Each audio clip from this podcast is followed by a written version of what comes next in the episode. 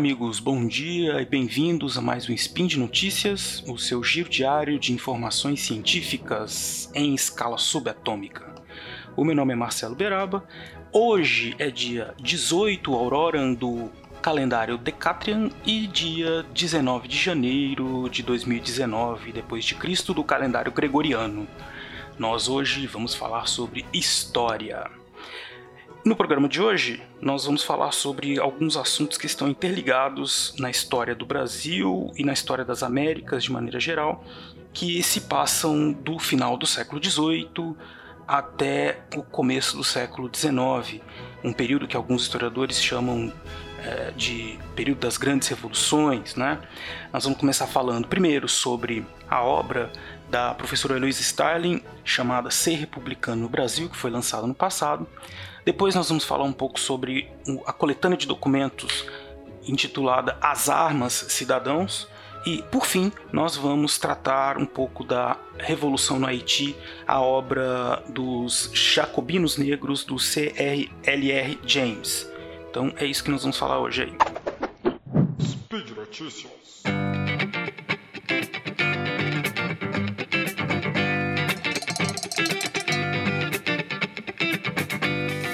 Muito bem, então, é, para começo de conversa, a gente tem que pensar aqui o que que nessa primeira obra que eu vou trazer para vocês, que é a questão da palavra republicano, o sentido de ser republicano. Né? Muitas vezes a gente, quando pensa em república, pensa no momento em que ela é, surge no golpe militar de 1889, né? 15 de novembro de 1889. E, e hoje em dia nós somos todos republicanos, né? E a gente não para para pensar sempre qual é o sentido que essa palavra tem, né? Na nossa vida. A gente sabe um pouco do que, que significa viver num período republicano, mas principalmente nesse momento de crise, a gente tem observado que é importante retomar os sentidos que essa palavra tem na nossa história. E o livro da professora Eloisa Starling, que é uma professora da UFMG, cientista política e historiadora, que foi lançado pela editora Companhia das Letras no ano passado, faz essa viagem do final do século XVIII, início do século XIX, especialmente no final do século XVIII, é, tentando observar nas grandes conjurações que aconteceram no Brasil colonial daquela época, especialmente a conjuração baiana, a conjuração no Rio de Janeiro e a conjuração mineira, a Confidência Mineira, né? quais foram os sentidos que os homens e pessoas, mulheres envolvidos naquelas conjurações, naqueles movimentos, deram para a palavra republicano, o sentido de república, né? o que, que, eles queriam com república naquilo. É, essa é uma situação muito interessante porque muitas vezes, como eu disse, hoje em dia a gente vive numa república. A República de 1889 ela é caracterizada por muitos historiadores como uma república oligárquica e que, é, de certa maneira, é excludente ela não inclui, né, ela não é pensada como coisa pública, ela dá continuidade a uma tradição patrimonialista, uma tradição é, elitista que vinha desde o Império, é, ligada muito às elites políticas rurais, e que no século XVIII, especificamente nessas três conjurações que ela trabalha, nós temos uma diversidade muito maior de uso da palavra republicano e, como diz o subtítulo do livro dela, a criação de uma tradição que, por motivos que ela trabalha no livro, acabou sendo esquecida. Né? Então você tem ali, por exemplo, na Conjuração Mineira, a conjunção de diversos indivíduos letrados, né, de muitas é, categorias sociais, mas que ainda assim ligados evidentemente a essa elite que tinha contato com outras leituras, né, e que passou a pensar uma, uma forma de organização republicana em que pudesse haver aí eh, novos sentidos para a palavra para liberdade, para autonomia, para autogoverno, né? Tudo isso foi ganhando muito sentido. E aí, especialmente na conjuração do Rio de Janeiro e na conjuração baiana, houve aí um, uma expansão do que hoje em dia a gente poderia pensar como uma participação, uma cidadania, né? Porque eles, uh, diferente da conjuração mineira, começaram a pensar também na participação dos pobres livres, dos ex-escravos ou mesmo dos escravizados no fim da escravidão, no caso da Conjuração Baiana. Então você tinha ali um, momento em que a participação política ela vai crescendo muito. Né? Então, uma obra que foi lançada há pouco tempo, que eu recomendo para todos vocês, para a gente, especialmente no momento em que a gente vive uma crise na nossa república, é muito importante a gente parar para ler obras como essas, né, como diz a própria autora, né, a, recordar, né, rememorar, trazer de volta né, para o coração. Né? Então acho que a gente tem que pensar novamente o que, que é viver na República e tentar talvez pensar a partir dessas uh, tradições que foram esquecidas, como nós podemos viver num país com uma república em que há mais participação, mais cidadania. Isso me leva à nossa segunda notícia de hoje, que também tem ligação com uma obra que foi lançada há um pouquinho mais de tempo, mas que ainda assim é pouco conhecida eu acho que vale a pena nós falarmos aqui. Trata-se da obra As Armas Cidadãos, panfletos manuscritos da independência do Brasil de 1820 a 1823. Bom, se a gente está falando de uma tradição republicana, de é, o diversos usos da palavra republicano, a gente tem aí essa obra para nos ajudar a pensar uma questão que é a questão da participação popular na política, participação do povo na política.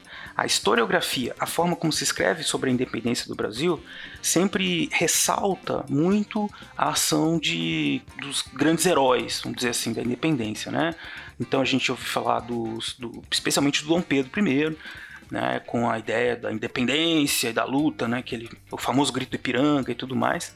Uh, e é muito comum você encontrar nos livros didáticos a ideia de que a independência do Brasil foi feita de cima para baixo, sem participação popular. Né? O que os autores do livro, José Murilo de Carvalho, a Lúcia Bastos e o Marcelo Basile, descobriram e têm tratado né, em diversas obras, mas que eles fizeram nessa foi uma coletânea de manuscritos da época da independência né, 1820 e 1823. O que isso quer dizer, meu caro ouvinte? Né? Você tem manuscritos nessa época, quem é que fazia isso? Então a gente tem uma ideia, a gente, esses manuscritos servem para que a gente possa rever essa ideia da participação popular no período da independência. Como houve uma história escrita também é, com base nessa ideia dos grandes heróis, a gente teve pouco acesso ao que a população pensava.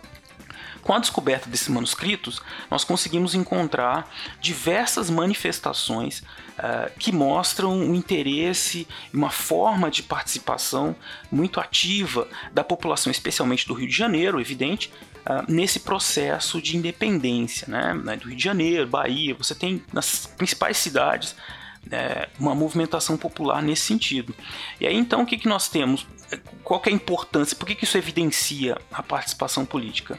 Desde a Revolução Francesa, uh, o, o, ato da escrita, né, ele, uh, para além da tradição oral, ele, ele se transforma numa forma de participação política, de, de interação política. Né? Então você tem aqui, no, por exemplo, no Brasil, que era colônia, estava se tornando independente, uma tradição oral muito forte e na tradição oral a renovação de ideias ela acontece de forma mais lenta e sem a percepção clara das pessoas da comunidade. Né? Você tem uma voz comunitária que muda muito pouco. Com a escrita, há a possibilidade de que isso essas mudanças ocorram de forma mais evidente. Né? Então, é, escrever, é, ler em público, porque também a gente tem que pensar o que significava, não era só, não era preciso saber ler e escrever para participar disso, né? porque esses panfletos eram escritos e lidos em público, né? Uh, isso gerava uma, uma interação social entre diversos agentes de muitas camadas sociais que podiam aí cada um deles fazer a sua leitura sobre aquelas palavras que estavam uh, sendo eh, proferidas ali ou que estavam escritas caso eles soubessem ler, né? Então, liberdade, independência, autonomia, tudo isso foi também adquirindo sentido, foi se espalhando. E essa obra especificamente ela serve então para historiadores, para não historiadores, para todo mundo, para conhecer um pouco essa coletânea de escritos, a maneira como essas pessoas pensavam a independência e como elas articulavam seus pensamentos em ações. Né? É, de certa forma, a gente também consegue entender, é, não nessa obra, mas em outras que foram desenvolvidas a partir desses panfletos, que as pessoas elas é, caminhavam pelo Rio de Janeiro, se mobilizavam é, e isso é, evidentemente acabava chamando atenção, acabava sendo levado em consideração por, pelos agentes políticos mais reconhecidos que a gente tem, né, que a gente tem nos manuais que a gente conhece, né, os políticos em geral.